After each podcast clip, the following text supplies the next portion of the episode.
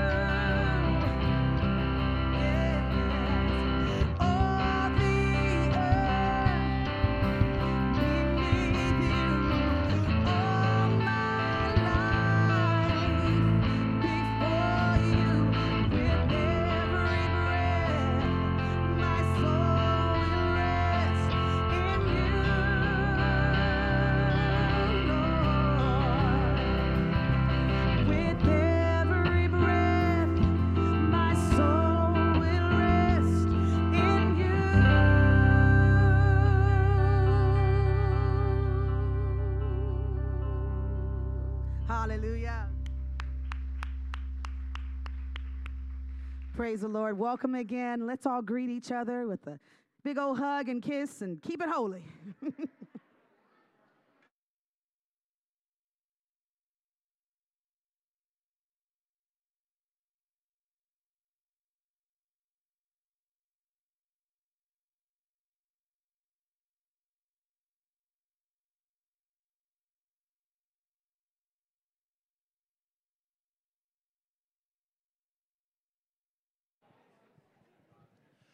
Well, good morning, La Jolla Community Church. How are we doing today? Thank you. This isn't first service. You guys are supposed to be awake by now. You guys are my favorite service just because I'm awake to remember it most of the time. Um, I'm kidding. So, one of the things we wanted to talk about, we are a church that is rooted in prayer. So, if you want to open up your Bi- Bibles, this is not a Bible. If you want to open up your bulletin, that's the other B word I'm looking for.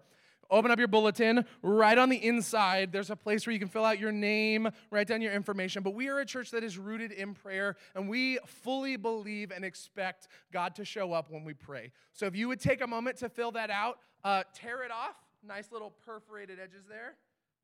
Oh, look. Um, and you can hand that in when the uh, ushers come by with the offering put that right in a little basket. Then you can keep your notes for the sermon. Um, and just give us the little any anything. There's no prayer that's too big, no prayer that's too small. We believe in coming together as a community. We as a staff come together and pray over these. We have a prayer team that prays over them. So whatever need you have, please fill that out. Turn it in when the ushers come by with the offering. We would be happy and excited to pray for you. So, with that, uh, my name is Ryan Silvia. I'm the youth director here at Jolla Community Church. And I just wanted to let you know a couple of things uh, that are going on over the next coming weeks. The first thing we have is the youth ministry. I am putting on a, some summer beach days this summer. So, instead of hanging out in here in youth group, I thought it would be a really great idea just to spend time in worship and just exist in God's creation. We live in such a, such a beautiful, beautiful place. So, I wanted to spend some time um, worshiping, hanging out together, being in community, out on the beach, and just having some fun together. So, the first beach day we have coming up is going to be on July 3rd. So, the way that's going to work is I'm going to get there really, really early because it's the day before July 4th, which is a famous day in our country.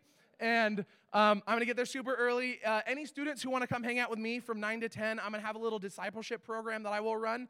That'll run six weeks throughout the summer. So if you want to come hang out with me any Wednesday during the summer, I will be there from 9 to 10 every Wednesday morning. It's going to be super, super fun.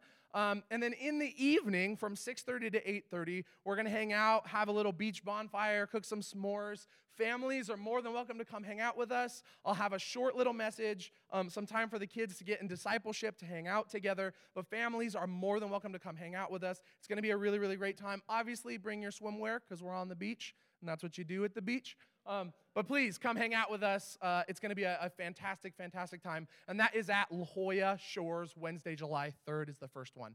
Um, the other thing I wanted to talk about, if you saw me last week, I probably sounded like a, a frog or like I was going through puberty again. Um, we had just gotten back from summer camp, which was a fantastic time, right, guys? what, what is.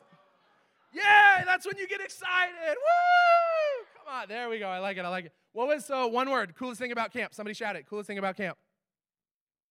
Camp. Camp. I like it. Laser tag. The giant mountain of ice cream. Anything? Come on, you guys are killing me. Mustaches. I like it. So if you can't tell, we had an amazing, amazing, amazing time at camp. Uh, there's something about summer camps. There's the ice cream. It was disgusting. They loved it. No, no joke. This thing is like two feet high giant bowl of ice cream that the 14 of them just devoured in like 10 minutes. Um, super, super fun. We had an amazing time. Um, there's something about camp. I haven't quite nailed down exactly what it is, but there's something about camp that just changes people. I have never been to a camp as a leader and not have my life changed. As a kid, I didn't have the opportunity to go to summer camp, to go to a winter camp that was church related, but every time I have been to camp, God has showed up and God has changed my life. I told the kids before we left if you expect God to show up, He will. Camp is what you get out of it. If you want to have a fantastic time, you expect God to meet you there. If you if you have a need in your life, you're like, God, I need some wisdom here. He may not show up in the way that you want, but he always shows up.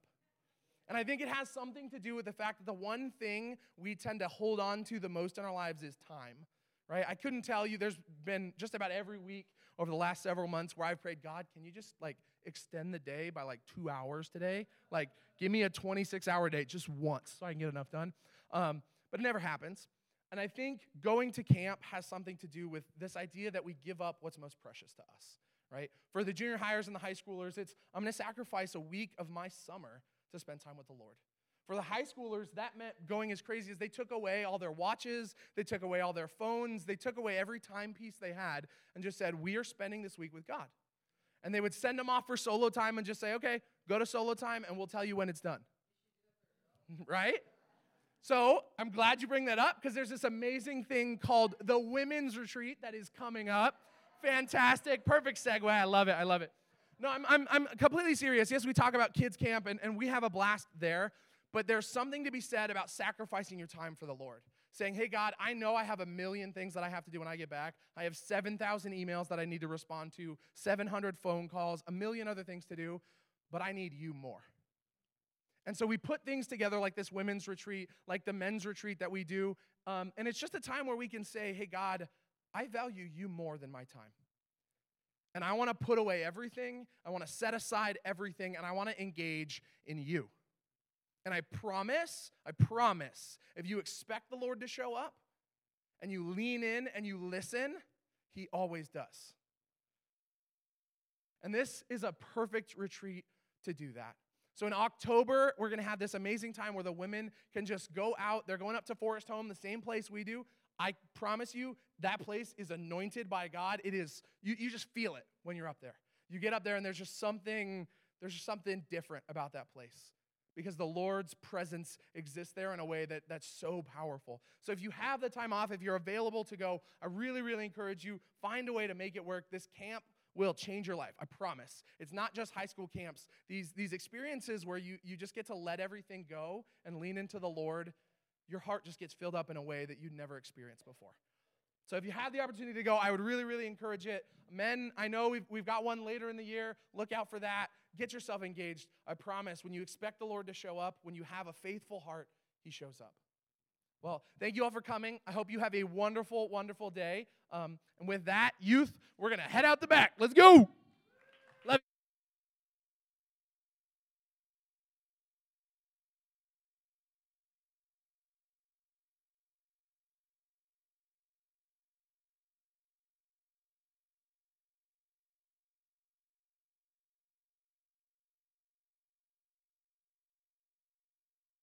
Let's pray. Hi, Lisa. Good morning, Lord. Thank you for another beautiful day in your creation. We revel in the gift of another day as we praise and exalt you, our mighty God and King. You, who is gracious and compassionate. You, who is righteous and faithful and hears the cries of those who hear him and saves them. Father God, we know we have all sinned and fallen short of your glory. We humbly confess our sins and ask you to forgive us and to cleanse us from all unrighteousness. Father, I thank you for each person here today and for those who are watching from a distance. You have richly blessed us, Lord, and we thank you with hearts overflowing for all of those blessings. We thank you that we can come together this day as a family of believers in worship and in fellowship without fear of reprisal. Father, you have poured out your grace and love upon us, giving us opportunities to let our light shine, to share our love for you and our love for each other as we encourage and support one another. And we pray you will continue to bless LJCC and guide us on our journey to further your kingdom. Father, I lift up the LJCC community to you. We all have life, and I would simply ask that you would lay your healing hand upon all of us, whatever our need. Surround us with all your comfort and peace that transcends all understanding. Remind us we have nothing to fear, for you are the God who is near to all who call on you in truth and watches over all who love him. And now, Lord, speak to us through Steve as he shares your word with us. Open our hearts and minds to what you would have each of us take away this morning. And we thank you, Lord, and we give you all the glory, honor, and praise. In Jesus' name. Linda, thank you. Well, good morning, and uh, isn't it nice to have summer? the June gloom has uh, parted long enough for us to appreciate where we live. Fantastic. Uh, what are you reading this summer, and what movies are you seeing this summer? L- Let me just throw that out to you. Uh, here's why because great stories move us, don't they? Great stories. So I hope you get some time to sit by a pool with a cool drink and read, and that get caught up in a story that reframes the way you're experiencing your life.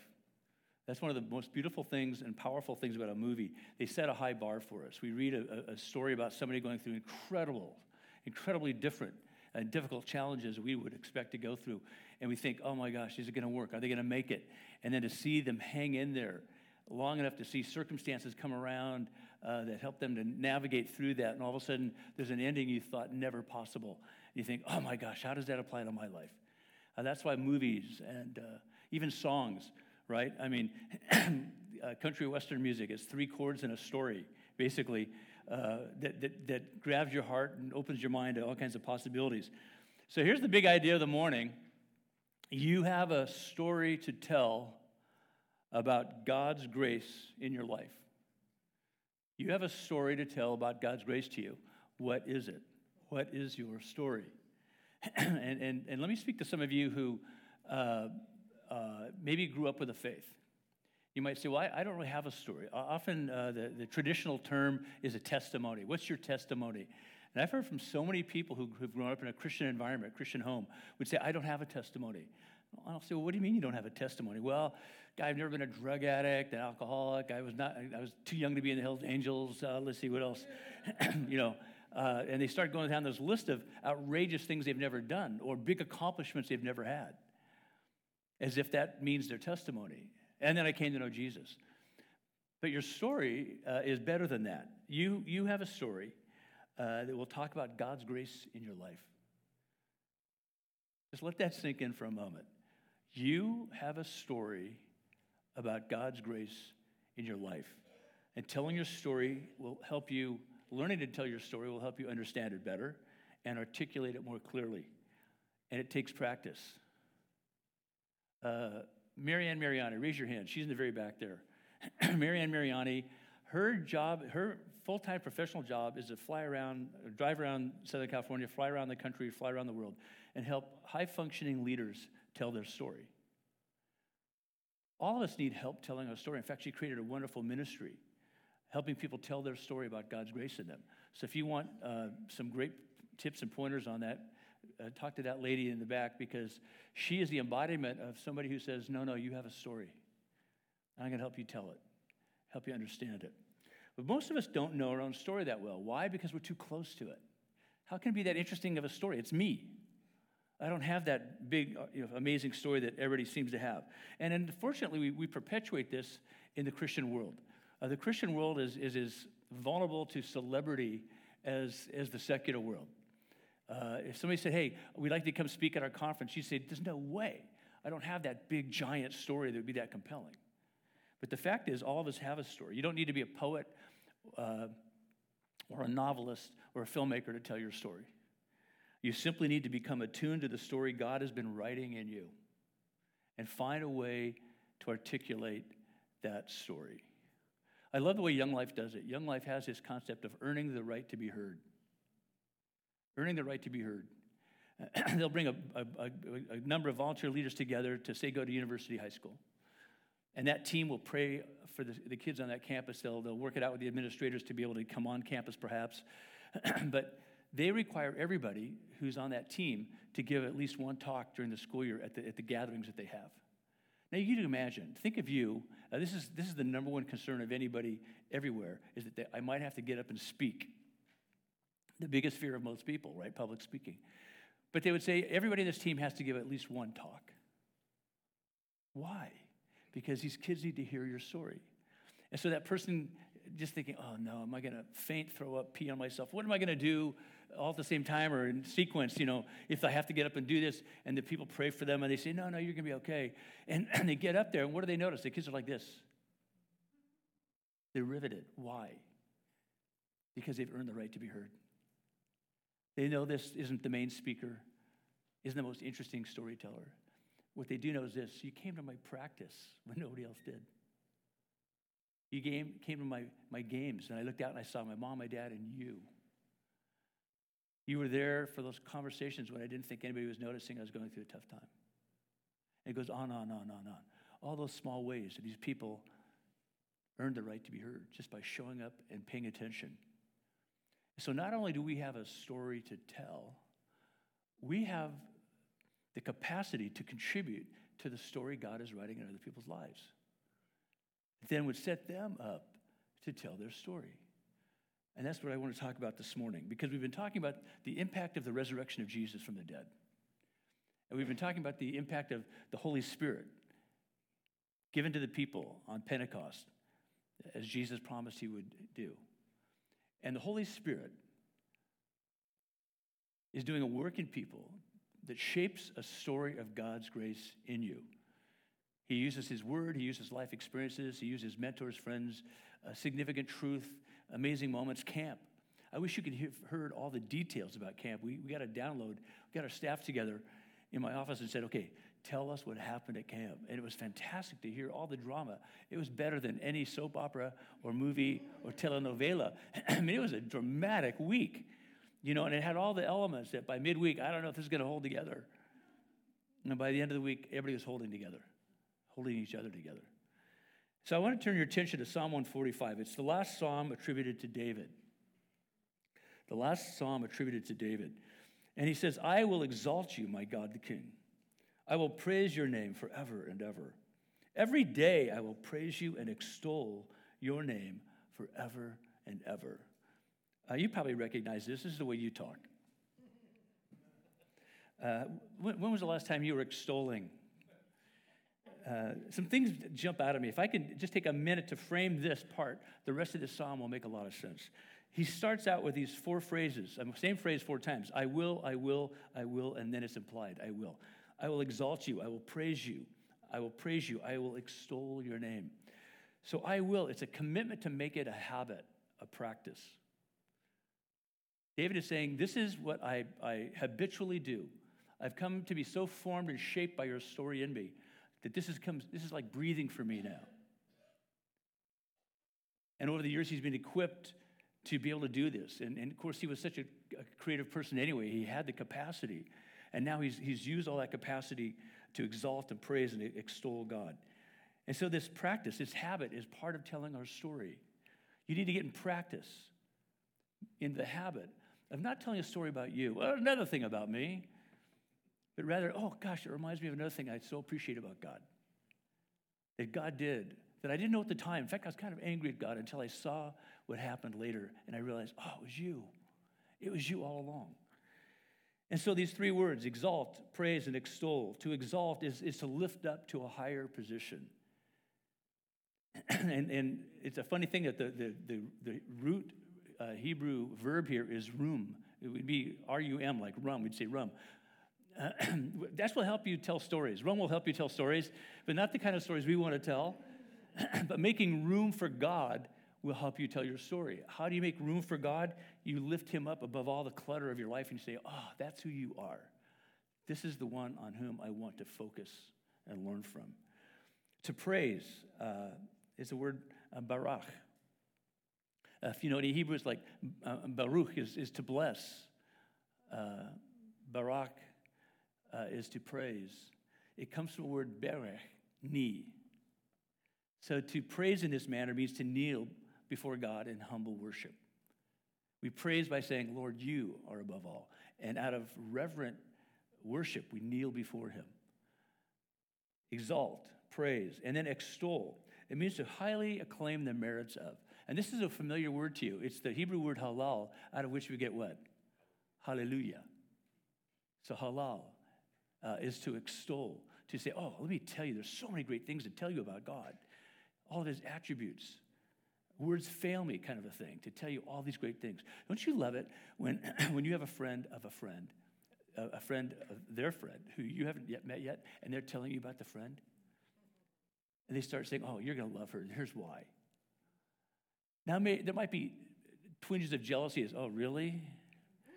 she's that beautiful and that slender and that fit and that talented. I hate her already. just, you know. no, but it's more like this. Oh my gosh, I can't wait to meet him. What a great guy. I can't wait to meet her. So when you finally meet them, you go, oh, I've been looking forward to meeting you. I've heard so much about you. Of course, I'd like to hear your side of the story, but this is fantastic. So this is what we're doing as we extol the Lord.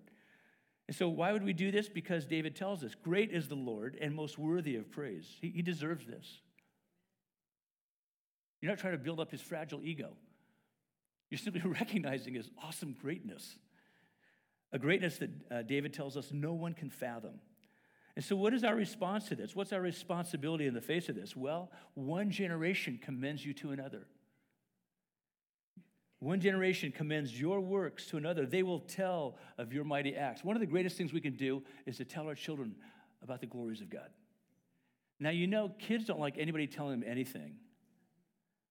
and, and, and the older they get, Matt, is this true? Am I on, on the right track? Thank you. Okay, yeah.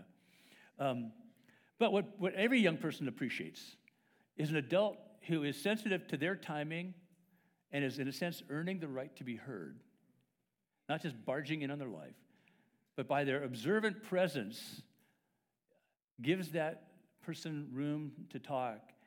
And they finally say, Hey, I've been thinking about this. Oh, really? What have you been thinking? Well, I've been thinking about it. Well, here's what you should do. No. What are you been thinking about? What are you feeling?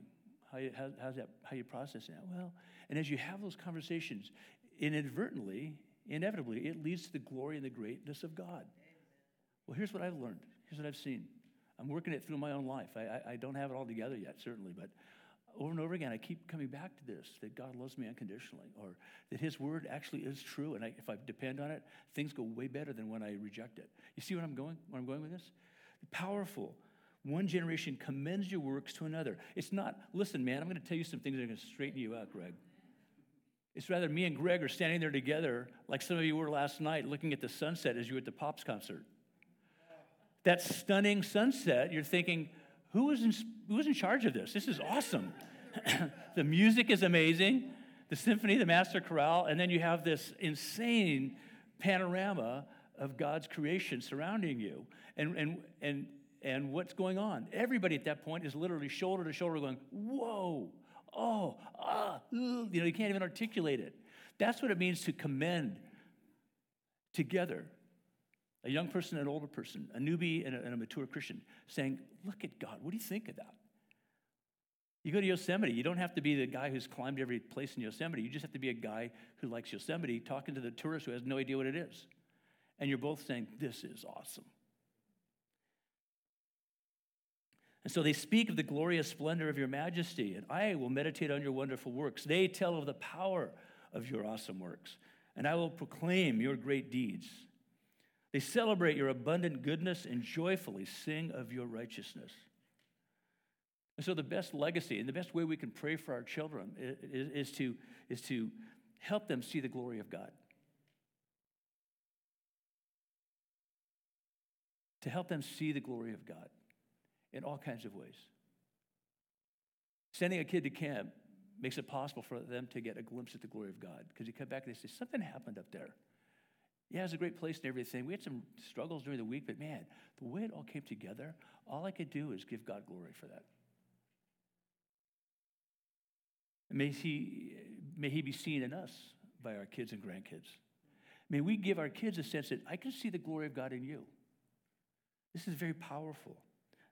So we commend and tell and meditate on, we proclaim, we celebrate, we joyfully sing God's glorious story.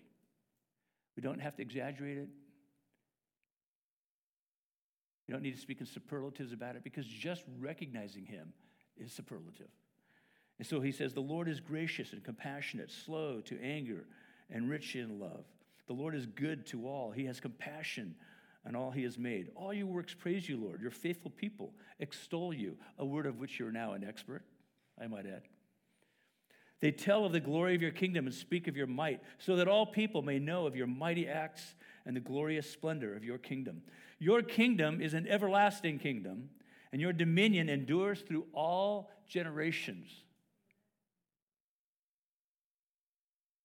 If you ever get generational anxiety, and I'm now talking to all of you boomers, because us millennials, Oh, I'm a boomer. I'm sorry. Uh, no, no generational, uh, no generational anxiety necessary. Why? Because God is faithful to all generations. And if you want to ameliorate your anxiety, invest in commending God to those generations coming up behind you. Why? Because his dominion endures forever, and the Lord is trustworthy in all he promises and faithful in all he does. The Lord upholds all who fall. Are you falling right now? Are you, are you, are you weighed down with concerns or anxieties? Are you making, uh, have bad things happen to you, or are you making some bad things happen? God wants to meet you at that place. He says he lifts up all who are bowed down. And the word here, the phrase here isn't just bowed down by the pressures and burdens of life. It's bowed down as in, I'm bowing before you in prayer. Again, it's another one of these words that are used to invoke a sense of humility before God. Humble yourself in the sight of the Lord, and what happens? He will lift you up. And so the eyes of all look to you, and you give them their food at the proper time. You open your hand and satisfy the desire the desires of every living thing. We have an open handed God. What does he do? He opens up his hands and says, Give me your burdens, give me your sin. He opens his hands, he says, I forgive you your sin. I welcome you into my, my presence. I call you my friend. What do you need? I have what you need. Take my hand, walk with me, right? This is the God that we serve, the open handed God who satisfies the desires of every living thing. And so the Lord is righteous in all his ways and faithful in all he does. The Lord is near to all who call on him, to all who call on him in truth. Calling on him in truth is just simply being honest. Lord, help me. Here's why. It's not praying, Lord, make right what I'm trying to make wrong. Bless what I'm trying to do that I know is not according to your will or your word, and it's not even helpful for the people around me. But just would you bless that this one time? That's not true. What's true is this Lord, can I be part of what you are blessing? Can I be part of the good work you are doing in me and around me? Can I be part of you leading me through this difficult circumstance and hard season so that I then can embrace all these attributes covered in Psalm 145? Psalm 145 is not wishful thinking, it's an articulation of the actual God who loves us and is for us. And so he fulfills the desires of those who fear him. He hears their cry and saves them. The Lord watches over all who love him, but all the wicked he will destroy. Ultimately, there will be a day of justice. God is a just God, that's part of his glory. And so my mouth will speak in praise of the Lord. This is the language of story. And so, my mouth will speak in praise of the Lord and let every creature praise his holy name forever and ever. David can't contain himself here, right? You just feel it sense. This is an acrostic psalm.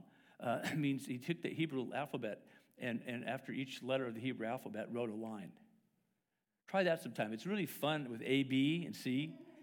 Getting down to X, Y, and Z, it's a little, Y is not bad actually, but X and Z can be really tough, you know? But so that's what he does. It's a structured psalm. But what it is, it's just this compelling picture of God. It makes you say, I want more of this. That's what I want. Me too. And why David can't contain himself is that he knows he doesn't deserve it. Put that in perspective. David is writing this knowing he actually doesn't deserve it. That's why it's so, so um, filled with energy and movement. He knows he can be wicked. He knows he can be unbowed. He knows he has sinned and he knows he's unworthy of God. But he's rejoicing in this psalm. Why? Because he wrote Psalm 40 and 51. And 40 says, You know, I was, in a, I was in a pit. It was slippery. I couldn't get out. I was weighed heavy, overcome by my sin. And you rescued me. 51 follows his adulterous affair with Bathsheba. That would have been bad enough, but he sent her husband to his sure death and made it look like just a battlefield incident. Until Nathan had to confront him and say, he told him this incredible story that, that was a heartrending story about a little lamb that's taken by some neighbors from a, a little family that treats it as a pet and they use it as a feast offering for a guest. And David is beside himself with anger over that, and, and Nathan says, You are that man. So David knows how low he can go. And so Psalm 51 is him pouring out his heart, facing his sin, recognizing what he's done. I have sinned against you alone, O Lord. It's heartbreaking to read 40 and 51. David wrote them. That's why he can write 145 and be convincing about it. He rejoices because he knows himself and he knows God. So, this psalm tells a story of God's amazing grace. It doesn't use the word grace, but it's flooding over, filled with God's grace. Exalting, praising, extolling his mighty works that are revealed and expressed in his compassion, mercy, faithfulness, righteousness, goodness to us. So David has a story to tell, so do you. Now, wouldn't it be great if you could sit down with David and talk through this psalm with him? I bet it would so confirm and inspire our own story. Because he would say, Yeah, here's what I was going through, here's why I did it. And there'd be moments when he'd be silent, he'd go, Man, I don't know why I did that. Oh, yeah, I do. My own willfulness, my fear, my resentment. God give, gave me everything I needed and wanted, and I just, I don't know why that wasn't enough. And you would be saying, Yeah, me too. And David would go, Yeah, we're a lot like that way. I'm thinking, I, I, first of all, I'm having a conversation with King David, through whom Jesus, the Messiah, is promised, and we and I are talking like we're on the same page. Why is that? Because you are on the same page. Variations on a theme. You have a story like his story. By the way, every observant Jew says this Psalm 145 three times a day twice in the morning and once in the evening. Why? Because it resonates. It resonates. How about Peter or Paul? Is their story anything like yours? Yours anything like theirs? You might say, well, no. I kind of believe maybe mine was like David. I can't imagine Peter and Paul. I've been in St. Peter's in Rome, I've been at St. Paul's in London. Uh, but Peter says this To those who, through the righteousness of our God and Savior Jesus Christ, have received a faith as precious as ours. It's the real deal. You got the authentic version. It's exactly like mine. It's shocking to think about. And so he says, Grace and peace be yours in abundance through the knowledge of God and Jesus our Lord. And because your faith is as precious as Peter's, you have a significant story to tell about God's grace in you.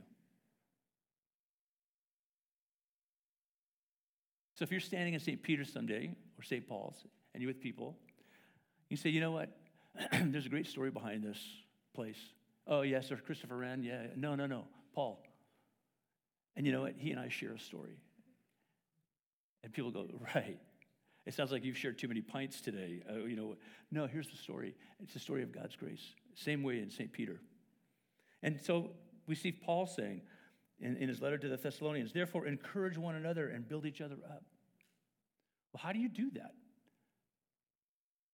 Well, you share your story of God's grace. And you pay so closely, uh, you, pay such close attention to these people that you see them and you see the story of God's grace unfolding and being written in them.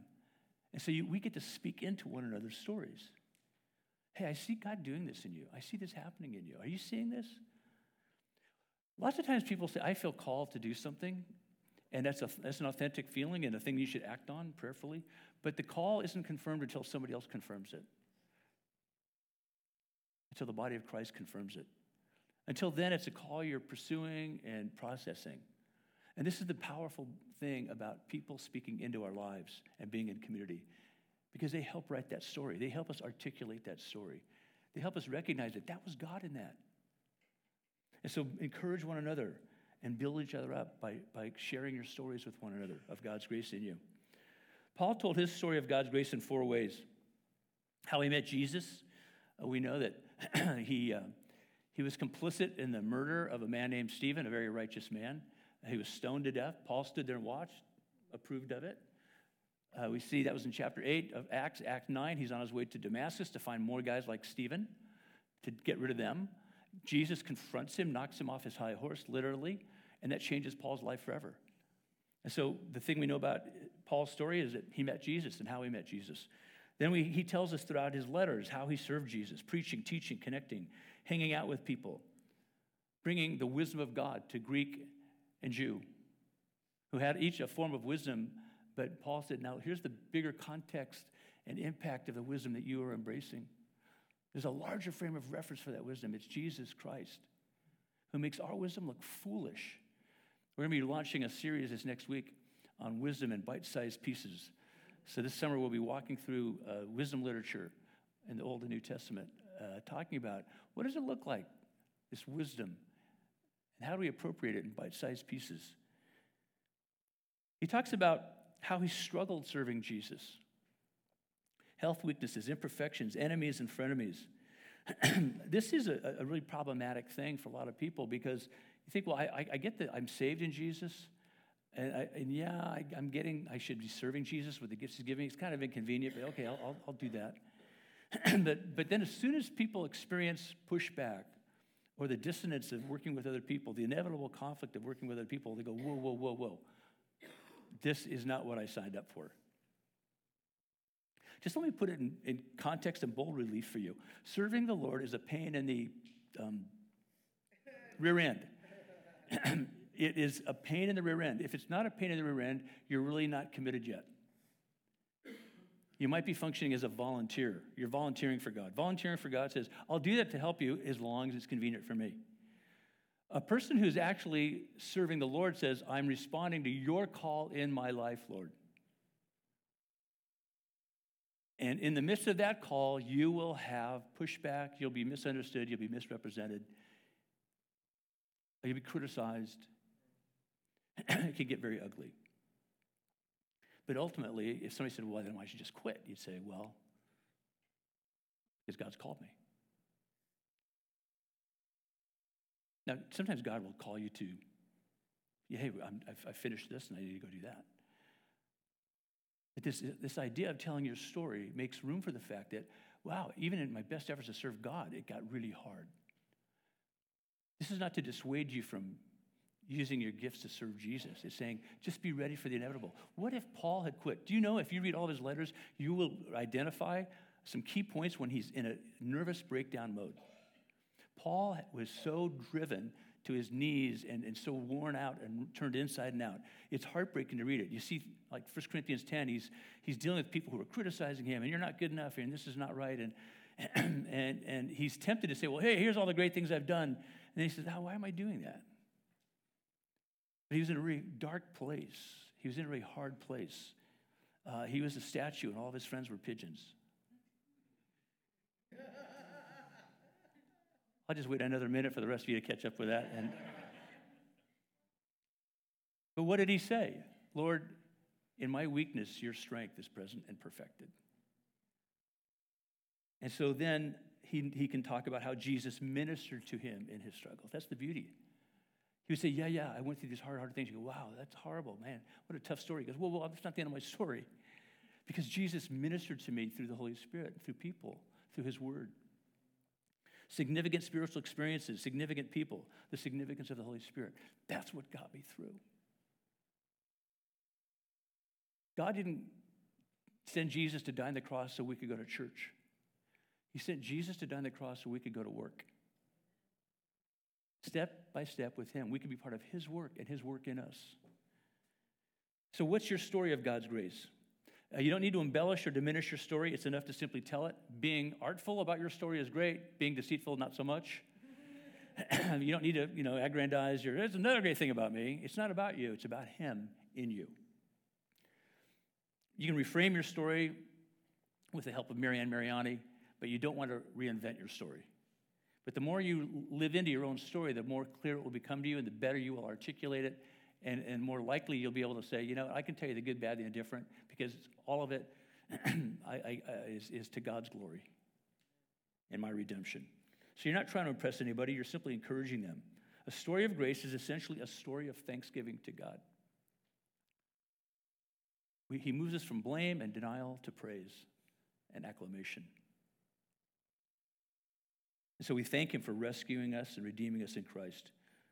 And so, telling your story is your best effort at, describing what you've seen, what you've heard, what you've learned, what you've experienced, what you've endured, what you've done, what you've encountered in your life with Him. These stories of grace chronicle how, with the help of God and people, we're able to take charge of our lives, even as we laid our lives at His feet.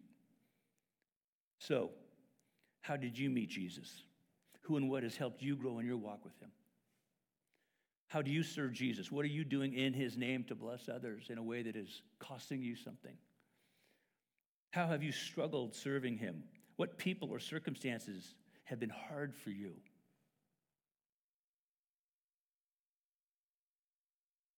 It will be hard for you. Years ago, I went through a very difficult circumstance, and a person came up to me and said, Wow, that was, that was horrible. I said, Yeah, it was. He goes, For another reason you might not know. And I said, Well, what? He said, My son always wanted to be a minister, and after he saw what you went through, he's not going to be one. I said, Well, that'd be a big mistake because if God's called him to be a minister, he needs to be faithful to that calling. This was bad, granted, but we don't get to control that stuff.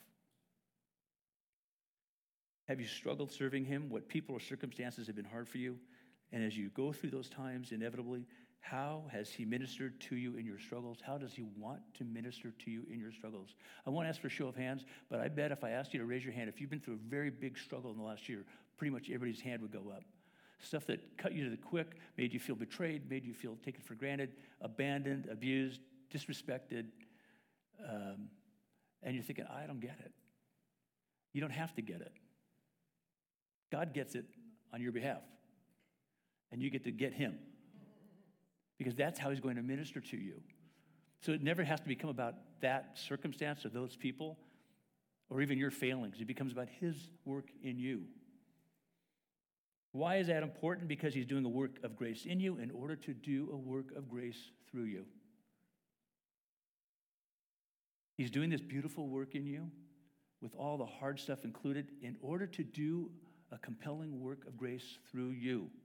So scars are included. Scars are included.